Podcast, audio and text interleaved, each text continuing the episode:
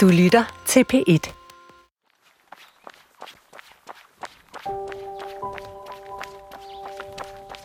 Det er øh, et billede af Lasse. Det, det er så specielt. Altså, øh, jeg tager lige her. Det er et billede af Lasse, som der kommer løbende, og han ser enormt glad ud. Han vinker, eller han strækker armen frem mod mig og Elmer. Man kan se mig sådan lidt bagfra, og Elmer, som der er på min arm, med det hvide hår og et lille flag i hånden, øh, hvor, hvor vi vinker til hinanden. Puk kigger på et indrammet foto, der står på klaveret i stuen. Taget lige det øjeblik, hendes mand Lasse løber forbi hende og sønnen Elmer. Han er stolt, Lasse, øhm, og ser glad ud. Han har sit orange ur på, så han har sikkert holdt øje med tiden. Det er under et halvmarathon i Aarhus i september 2012. Det var så sidste gang, vi kiggede hinanden i øjnene.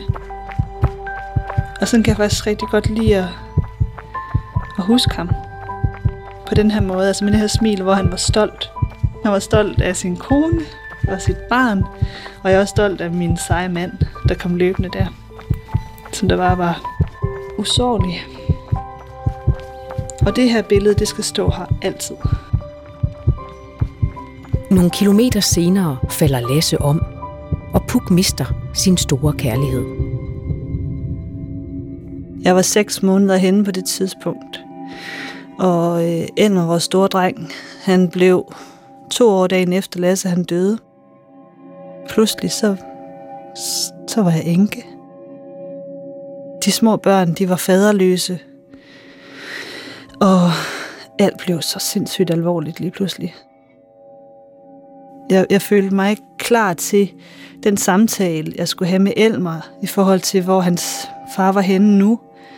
Og skulle føde et barn ind i en verden, hvor at hans far ikke var der mere. Det var mm, om det, det, det værste, jeg nogensinde har været igennem.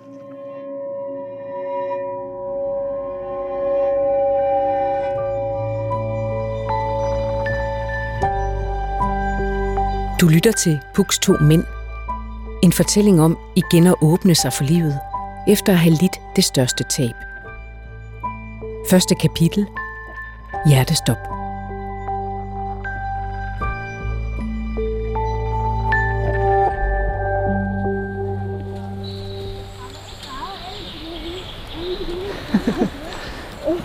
Paolo, kan du også skubbe mig lidt? Og du hiver. Det er sommer 2021. Puk er højgravid, og hendes tre drenge skubber og trækker hende op ad bakkerne i skoven. Oh, I can't. Det er godt, jeg har jer til at skubbe mig.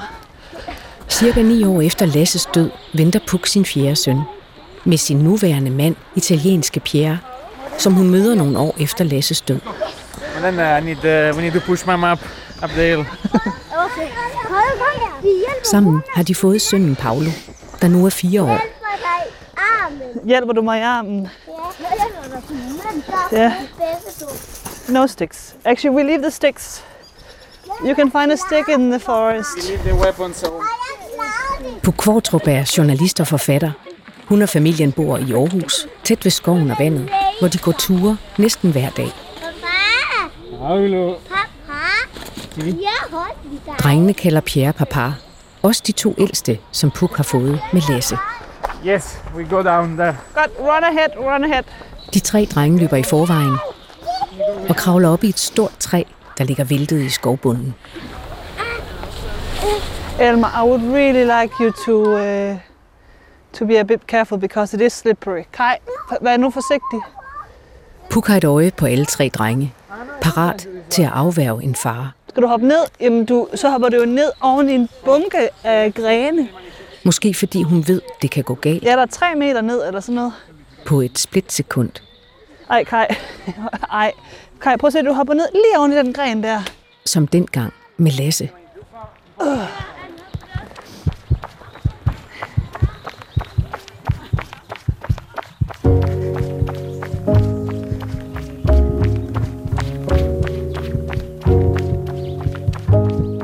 I september 2012 vinker Puk, Elmer og Lasse til hinanden, og Lasse løber videre med feltet.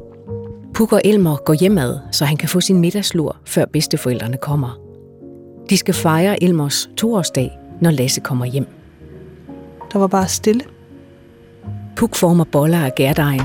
Det dufter af kardemomme i køkkenet. Jeg begyndte sådan lige at tænke over, at øh, nej, nu burde han da også snart være her. Hun sætter bollerne på bagepladen, så tæt, at de danner en kagemand, og stikker pladen i ovnen. Men det er jo sikkert, fordi de sidder og slapper af, fordi de er noget i mål. Hun rører en tyk glasur og finder slik frem. Og så kan jeg huske, at jeg stod der og pyntede kagemand. Jeg kan endda huske de der slikstykker, som jeg brugte til øjne. Og så ringede min telefon. Jeg kendte ikke nummeret, så det tænkte jeg ikke videre over. Så tog jeg telefonen, og så var det så en læge ude fra Skype sygehus for hjerteafdelingen. Lægen fortæller, at Lasse er faldet om med hjertestop. Tæt på målstregen. At hans hjerte ikke slår. At en maskine holder ham i gang. At de forsøger at genopleve ham. At hun skal komme med det samme. En veninde passer Elmer, og Puk hopper på en taxa til Skyby, og snart støder familien til. Omdirigeret fra to års fødselsdag til hjerteafdeling. Dagen og natten igennem forsøger lægerne at genopleve Lasse, og Puk venter hele tiden på, at nu vil han vågne. Og så vil de pjatte og grine af den alvorlige forskrækkelse. Men sådan går det ikke. Jeg kunne ikke sove den nat. Det var meget, de havde rullet en hospitalseng hen til mig, som jeg kunne sove i. Men jeg havde meget svært ved at falde i søvn. Jeg vågnede hele tiden, og så gik jeg ind og kiggede til Lasse. Og jeg kunne se, at det, det gik hele tiden værre og værre. Men så på et tidspunkt, sådan ud på de, de sene nattetimer, der faldt jeg i dyb søvn. Øhm, og sov rigtig godt. Øhm, og så vågnede jeg ved, at øh, min svigermor Helle, hun øh, vækkede mig. Øh, og så sagde hun, nu er det tid til at sige farvel. Og øh,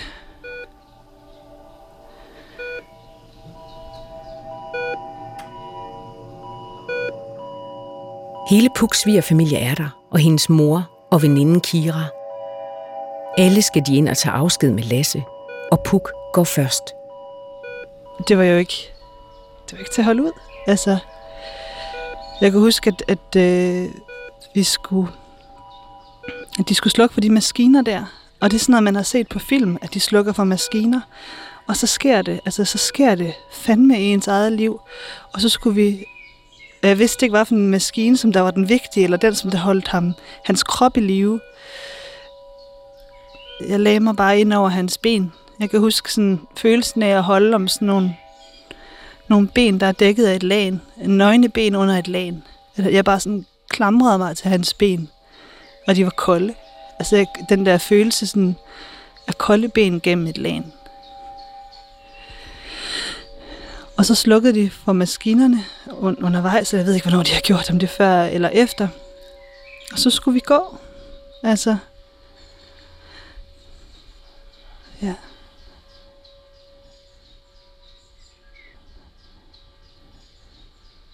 Da maskinerne omkring Lasse bliver stille, konstaterer lægerne ham død. Puk sidder i en sofa og græder. Hendes mor og veninde er lige i nærheden, og en sygeplejerske kommer med en pose med Lasses løbetøj og spørger, om Puk vil have tøjet med hjem. jeg åbnede, åbnede den her plastikpose, fordi jeg havde brug for sådan at, at få ham tilbage igen lidt. Øhm, og så, så lugtede den så forfærdeligt. Altså den lugtede af, af sved. Altså han havde løbet et maraton, og så lugtede den også sådan forkert. Eller, altså den, den, den, den, den lugtede hospital samtidig med. Og jeg lavede sådan en... Øh, eller sådan en brækrefleks. Altså, øh, øh, ved den lugt der, og ved det, den, sådan, den, alle de følelser, jeg havde der, øh, at jeg var ved at kaste op ned i, i, i tøjet. Og så blev den taget fra mig. Øh, jeg kan ikke huske, jeg håber, den blev smidt ud bagefter, for jeg kan ikke mindes den øh, pose mere. Hmm. Den sidste gang Puk ser Lasse, er hun alene med ham. Personalet har gjort ham ren og pæn, og han ligger i en hospitalseng i et lille værelse. Og det har været sådan nærmest mareridtsagtigt for mig i mange år. Det, der skete der, det at komme ind i et værelse, hvor han ligger død. Jeg kan huske, at jeg lagde mig op til ham i, øh, i sengen. Øhm, jeg ville lægge mig op til ham og holde om ham. Jeg, jeg tænkte det som noget smukt.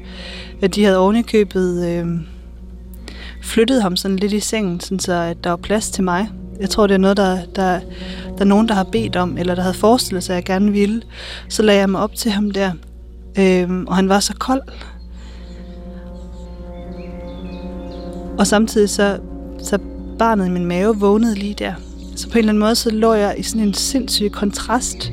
Men jeg lå der, øhm, og et barn, der boksede rundt i maven, øh, og sparkede rundt, øh, og ved sådan et, et lig. Øh, og der, der var ikke nogen tvivl om, at det ikke var Lasse mere. Det var bare sådan et, et lig. en kold krop. Og så en, en baby, som der sparker rundt, øh, uden at vide, hvad der er, der foregår derude. Øh, det er sådan et, øh, et helt øh, absurd billede. Også på, også på livet, der fortsætter. Noget, som man forlader, øh, og noget, man tager med sig.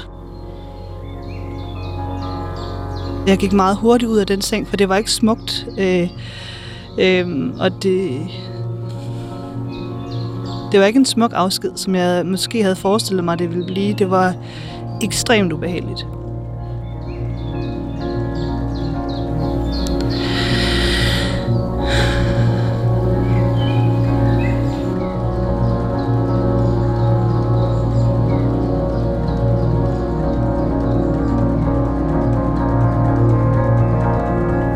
Natten er lys, men med drivende skyer under månen. Sovende blomster duer for vinden på planernes grånen.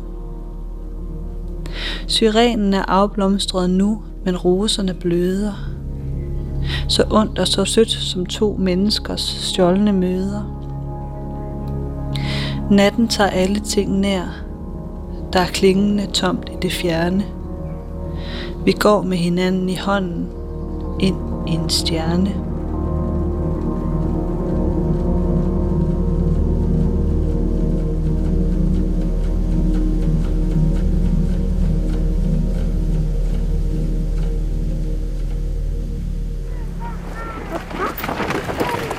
Oh, og nu kommer mountainbikes ind til siden.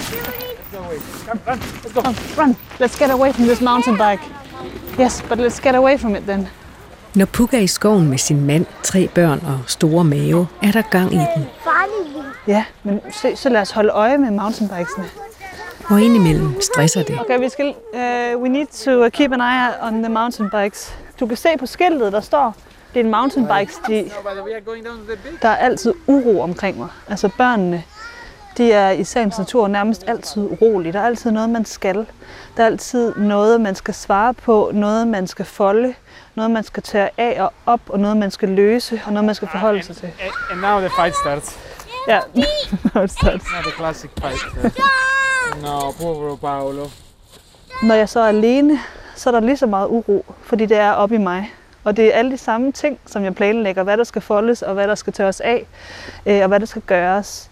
Øh, plus alle mulige sådan, dybere tanker i forhold til, gør vi det godt som forældre? Det jeg skriver på for tiden.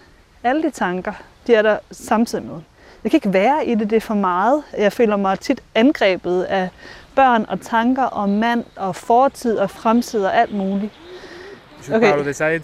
No, no, Paolo is not deciding. Uh, should I um, take Paolo and you walk ahe- ahead with the boys? No, I, Okay, go. Then he will come. Okay. are going, Paolo. Come. Jeg har været udkørt i rigtig mange år. Jeg har aldrig sådan rigtig følt, at jeg kom op til overfladen igen. Og jeg har været så mange år under overfladen, at, at spørgsmålet er også, om jeg nogensinde kommer op. Jeg tror måske, at jeg godt kan virke for mange, som om at jeg er positiv og energisk, men jeg er stadig grundudmattet. Og, og, og, og det viser jeg selvfølgelig ikke. Det skjuler jeg til, når jeg er helt alene, eller sammen med mine, mine børn og min mand. de får den rigtig faldende version af mig. Okay, vamos. Ja. Puk forsøger sig med forskellige former for terapi, og hun finder ud af, at nøglen er at gå. Jeg tror, at øh, vi begyndte sådan rigtig at gå tur, da det var, at jeg lærte Pierre at kende. Det blev sådan vores ting. At gå tur sammen som familie. Altså, jeg har altid gået tur. Øh, også med min egen familie og min barndom. Men vi begyndte at gå sådan rigtig vandreture. Mm, der, der er også et eller andet med, at, at så skal man koncentrere sig om, hvor man sætter sine fødder. Og lige nu, så går jeg i noget mudder. Og så skal jeg koncentrere mig om ikke at falde. Og jeg tror, der, for mig så er det et eller andet med at holde kroppen i gang. Og det gør, at, øh, at tankerne gerne må flyde. Og så på et tidspunkt, så opnår man sådan en tilstand, hvor at, øh, at man egentlig bare går. Og det er det fedeste, øh, også sammen med ens familie. Det er at, øh, at gå, hvor man ikke lige tænker, hvor man bare er. This way. Yes. Vores familie den er allermest harmonisk, når det er, at vi går ture. Så går vi bare. Altså, der er altid gang i den. Men øh, den her vej. Did he fall? No, no. If you want to go up.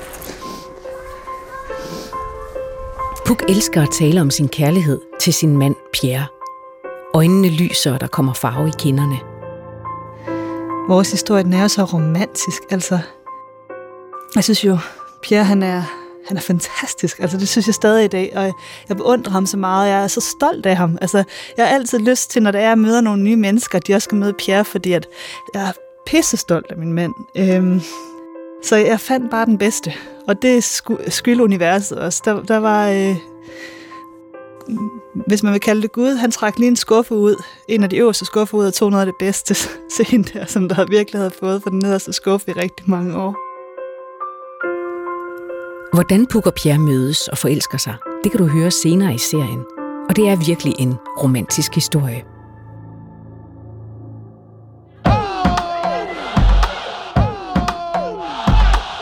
Puk møder sin første kærlighed, Lasse, i gymnasiet i nullerne. En klassisk ungdomskærlighed. Den aften, de bliver kærester, er der galafest på gymnasiet. En fest, som Puk synes er noget fis. Hun gider ikke i et stort skud af en kjole og boykotter arrangementet. Men bagefter tager hun med i byen og scorer Lasse. Eller han scorer hende.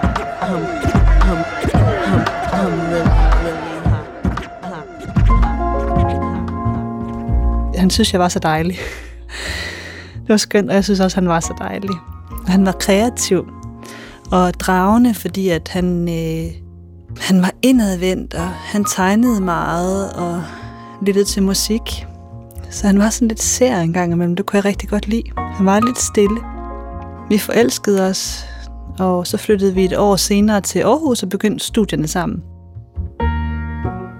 Så var vi sammen i en del år og havde det godt.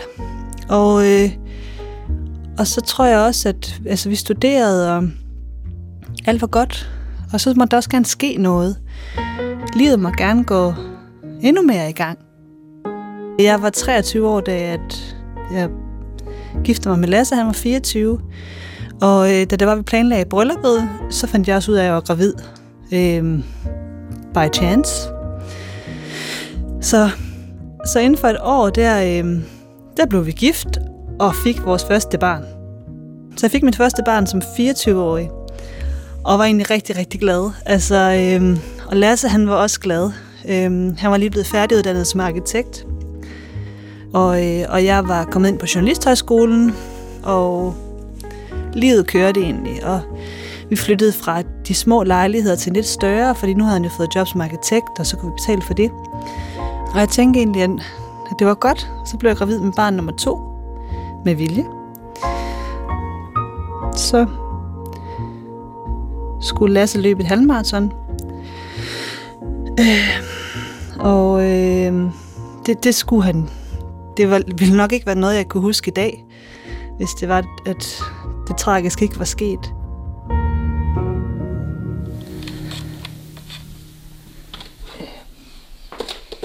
Jamen nu går vi så ind på mit kontor, hvor det er, at alle mine bøger, de står. Altså jeg kalder det faktisk øh, mit bibliotek. Øh, sådan lidt, lidt modigt, for i virkeligheden så er det jo bare en bogreol. Puk lader hænderne glide hen over bogryggene på den store reol, der dækker indevæggen fra gulv til loft og fra væg til væg.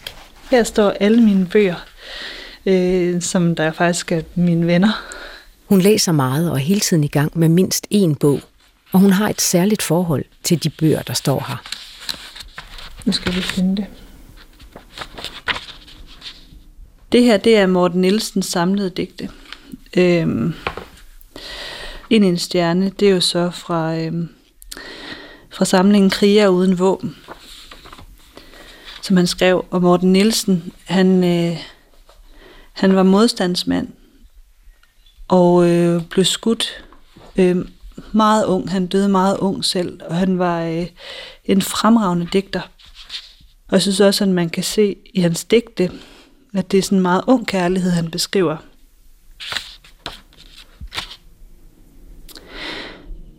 Natten er lys, men med drivende skyer under månen.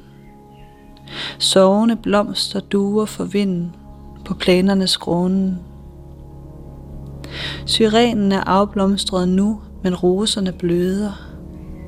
Så ondt og så sødt som to menneskers stjålne møder. Natten tager alle ting nær. Der er klingende tomt i det fjerne. Vi går med hinanden i hånden ind i en stjerne.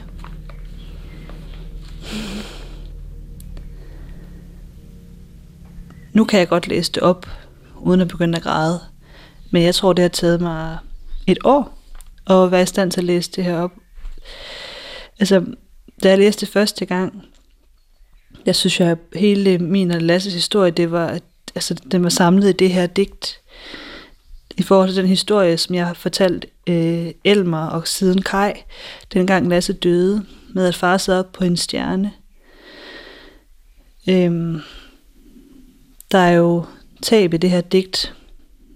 Så er der også meget sådan ung erotisk kærlighed, vil jeg sige. Roser og øh, sovende blomster duer for vinden. Øhm, jeg synes, at, at man kan se øh, rigtig mange sådan unge, øh, saftige øh, referencer til, til ung kærlighed. Øh, også uproblematisk kærlighed.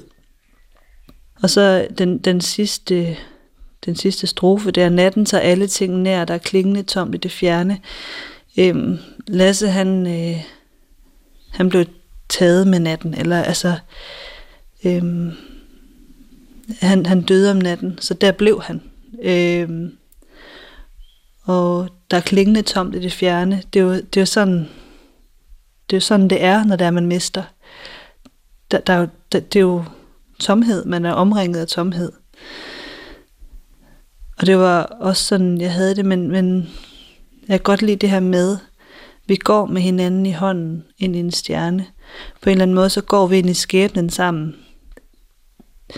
Det er nok det, som jeg også øh, fik, fik ud af det her digt, at, øh, at historien om stjernen, den er ikke, øh, den har jeg sammen med Lasse på en eller anden måde. Titlen på Morten Nielsens digt, Ind i en stjerne, låner Puk til sin egen roman, som hun skriver efter Lasses død. På en eller anden måde, så er det også et digt, som der fanger mig og Lasse for den kærlighed, vi havde. Altså som der ikke nødvendigvis gør os til forældre. Der er jo ikke, øh, der er ikke nogen børn i det her digt. Det, det er bare min og hans kærlighed, fordi at da, det var, da han døde, så var det også, altså, børnene, hvordan de havde det, det var så kæmpestort et tema Øhm, og at, øh, at de havde mistet deres far. Og nogle gange, så savnede jeg også at få lov til bare længes efter ham alene, for min, for, fordi han var min mand og min kæreste.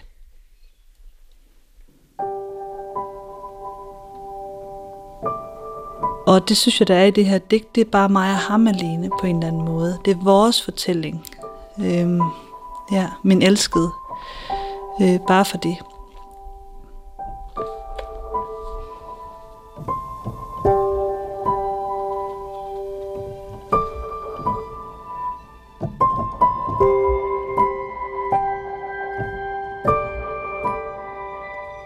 Du lytter til første kapitel i serien Puks to mænd.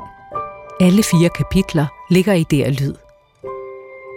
Medvirkende Puk og Pia Matteo Kvartrup Bianchi, Elmer, Kai og Paolo. Oplæsning af Morten Nielsens Ind i en stjerne. Jeg hedder Mette Willumsen og er tilrettelægger. Ole Fugl er klipper og lyddesigner. Redaktører Hanne Barslund og Jesper Langballe. Jeg har altid elsket Lasse, men der har også været rigtig mange år, hvor jeg også har været rigtig vred på ham. I næste kapitel kan du høre, hvordan Puk kæmper med sine følelser og med livet alene med sine to små drenge. Han døde, og han efterlod mig i en umulig situation.